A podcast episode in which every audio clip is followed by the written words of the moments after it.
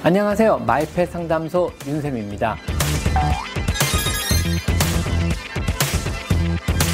오늘은 고양이 물 많이 먹이기에 대한 얘기를 한번 해볼 건데요. 고양이에서 음수량이 중요한 이유는요. 고양이 전 연령대에서 가장 다발하는 질환인 고양이 비뇨기계 증후군이라는 질병을 예방할 수 있는 유일한 방법이 물을 많이 먹이는 거거든요. 고양이 비뇨기계 증후군 FLUTD라는 질병은요. 또 고양이의 오줌이 점점 찐득해지기도 하고 결석이 생기기도 하고 오줌을 어떨 땐 못 싸가지고 요 관이 막혀서 오줌을 못 싸기도 하는 경우가 있어요. 그래서 고양이들이 많이 이제 고통받는 질환 중에 하나거든요. 그래서 평소에 물을 많이 먹는 습관을 들이는 게 가장 좋습니다. 고양이는 옛날부터 사막에서 유래한 종류예요. 예전에 사막에서 유래한 종류이기 때문에 물을 많이 먹는 습관 자체가 잘 안 들여져 있는 종자예요. 그리고 본인 스스로가 목이 마르다는 느낌을 잘 못 받는 동물이라고 알려져 있어요. 그래가지고 보통 나이 든 고양이 같은 경우는 더군다나 뇌기능이 떨어지고 뇌기능이 떨어진 나이 든 고양이 같은 경우는 목이 마르다는 느낌과 배가 고프다는 느낌이 헷갈려 하기도 해요. 실제로 목이 마른데 실제 음식을 먹어버리는 경우죠. 그래서 만성탈수에 시달리는 나이 든 고양이들도 되게 많아요. 이러한 FLUTD 같은 고양이 하부 요로계 증후군의 유일한 예방책은요. 첫째, 시스테이드 같은 영양제를 먹이시거나 둘째, CD, 힐스에서 나온 CD라는 처방식이거나 아니면 로얄캐닌에서 나온 유리너리 같은 처방식을 먹이시거나 아니면 평소에 물을 많이 먹이시거나 요 셋 중에 하나가 제일 좋거든요. 그 중에 제일 좋은 건 역시 물을 평소에 많이 먹이시는 거예요. 그래서 오늘은 물을 많이 먹이는 몇 가지 요령을 제가 알려드릴 건데요. 고양이의 정상 음수량은요. 4kg 고양이를 기준으로 하루 200ml 정도를 마셔야 돼요. 즉 우유팩 한 팩 정도의 물을 하루 동안에 걸쳐 먹어야 되거든요. 물론 4kg가 넘어가거나 장모종, 털이 긴 종류는 이거보다 조금 더 많이 먹어야 돼요. 왜냐하면 우리가 하나 간과하는 사실 중에 하나는요. 고양이 수분 손실의 상당 부분은 그루밍을 통해서 빠져나가거든요. 즉 털이 길거나 그루밍을 자주 하는 이런 종류의 고양이들은 더 평소 200ml보다 더 많은 양의 물을 먹어야 돼요. 당연한 이야기겠지만 고양이한테는 깨끗하고 신선한 물을 공급하셔야 돼요. 근데 이 당연한 얘기를 간과하시는 분들이 굉장히 많으시더라고요. 수돗물을 급여하실 경우는 보통 하루 정도를 둔 물을 주셔야 돼요. 즉 염소 성분이 공기 중으로 날아가야 염소 성분에 대한 맛이 떨어져 냄새가 없어지고 그래야 고양이들이 물을 더 잘 먹게 되거든요. 되도록이면 정수기 물이나 아니면 생수 같은 걸 주시는 게 더 좋고요. 그 다음에 고양이의 그 미묘한 감각기관들은요. 플라스틱에서 배어나온 맛과 스테인리스에서 배어나온 맛의 차이를 느껴요. 그래서 플라스틱 그릇이나 스텐 그릇에 담긴 물을 별로 좋아하지 않는다 그래요. 유리 그릇이나 사기 그릇에 물을 담아주시고요. 또 고양이의 수염이 닿지 않도록 충분하게 넓은 그릇에 물을 담아주셔야 돼요.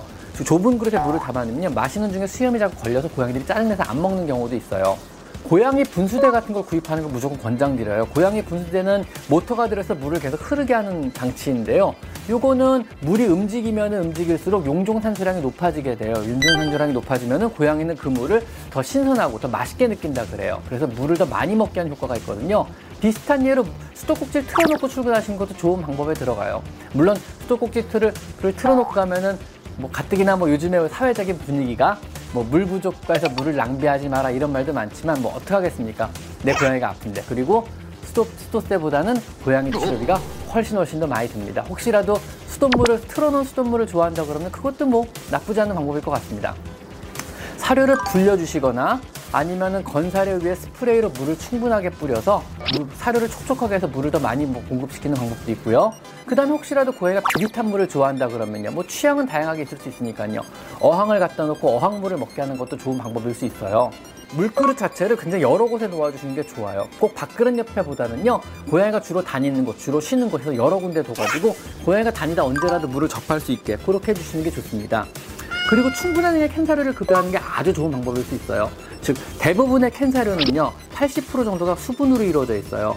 즉 4kg 고양이를 기준으로 한 5캔 정도를 따주시면 사실은 더 이상의 수분 섭취가 필요할지 않을 정도로 충분한 수분을 공급받게 되거든요. 그래서 가장 좋은 방법 중에 하나는 충분한 캔사료를 급여하는 거. 이것도 수분 공급이 아주 좋은 방법일 수 있습니다. 현재 내 고양이가 비뇨기계통을 질환을 앓고 있는데 뭐 물을 너무 안 먹는다. 그럼 강제 공급도 방법일 수 있어요. 뭐 스포이드나 아니면 주사기를 사용해서 강제로 물을 공급해 주는 것도 좋은 방법일 수 있습니다. 그리고 반드시 물이나 생수 종류를 급여하시고요. 가끔가다 이제 녹차나 아니면 옥수수차나 아니면 보리차 같은 종류를 급여하시고 계신데 이러한 차 성분 중에는 이뇨 성분이 조금 들어있어요. 그래서 수분 손실을 오히려 가속화할 수 있거든요. 또 되도록이면은 차 종류나 아니면은 보리차나 이런 걸 주지 마시고 순수하게 물로만 된 거를 급여하시는 거를 권장드립니다. 아까 말씀드렸지만 말씀드렸던 것 중에 중요한 것 중 하나는요, 고양이는 그루밍을 통해서 수분 소실도 많이 한다는 사실 절대로 간과하시면 안 돼요.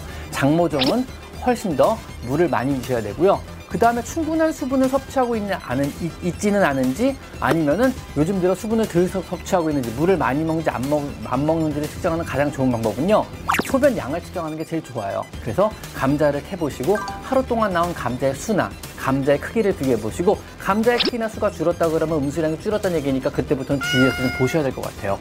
의외로 많은 고양이들이 실제로 음수량이 점점점 줄어가지고 만성탈수에 시달리는 고양이들이 많아요. 특히 노령묘, 10살 이상의 노령묘는 거의 대부분 약간씩 탈수들이 다 있더라고요. 그래서 항상 고양이를 보시면서 털이 푸석푸석해지진 않는지, 코와 눈이 촉촉하지 않진 않는지, 그래서 엎드려서 잘 안 움직이진 않는지, 이런 탈수 증상들이거든요, 전부 다. 그래서 이런 것들을 주의깊게 관찰하시다가 이런 이상을 보이시면 병원에 데려가서 탈수가 있지 않은지 검사받는 게 중요하고요. 집에서 탈수를 진단할 수 있는 간단한 방법 중에 하나는요, 고양이의 목덜미를 이렇게 잡았다 놔보시는 거예요. 알았어. 고양이의 목덜미를 잡았다가 놓으셔서 이 피부가 다시 제자리를 찾는 가는 시간을 보시는 거예요. 3초 이내에 제자리를 찾아간다 그러면은 탈수가 아닌 정상 상태고요. 3초가 지나서도 접힌 그대로 있다 그러면 이거는 탈수에 시달리고 있는 게 맞아요. 그 다음에 잡고 났는데 그 모양 그대로 계속 유지한다, 이거는 심한 탈수에 시달리고 있는 거니까 빨리 병원에 데려가 보셔야 됩니다. 자, 오늘은 고양이의 음수량, 고양이 물 많이 먹이는 요령에 대해서 말씀드려봤고요. 다음 이 시간에 더 좋은 정보로 찾아뵙도록 하겠습니다. 자, 오늘은 여기까지 마이펫 상담소 윤쌤입니다. 감사합니다.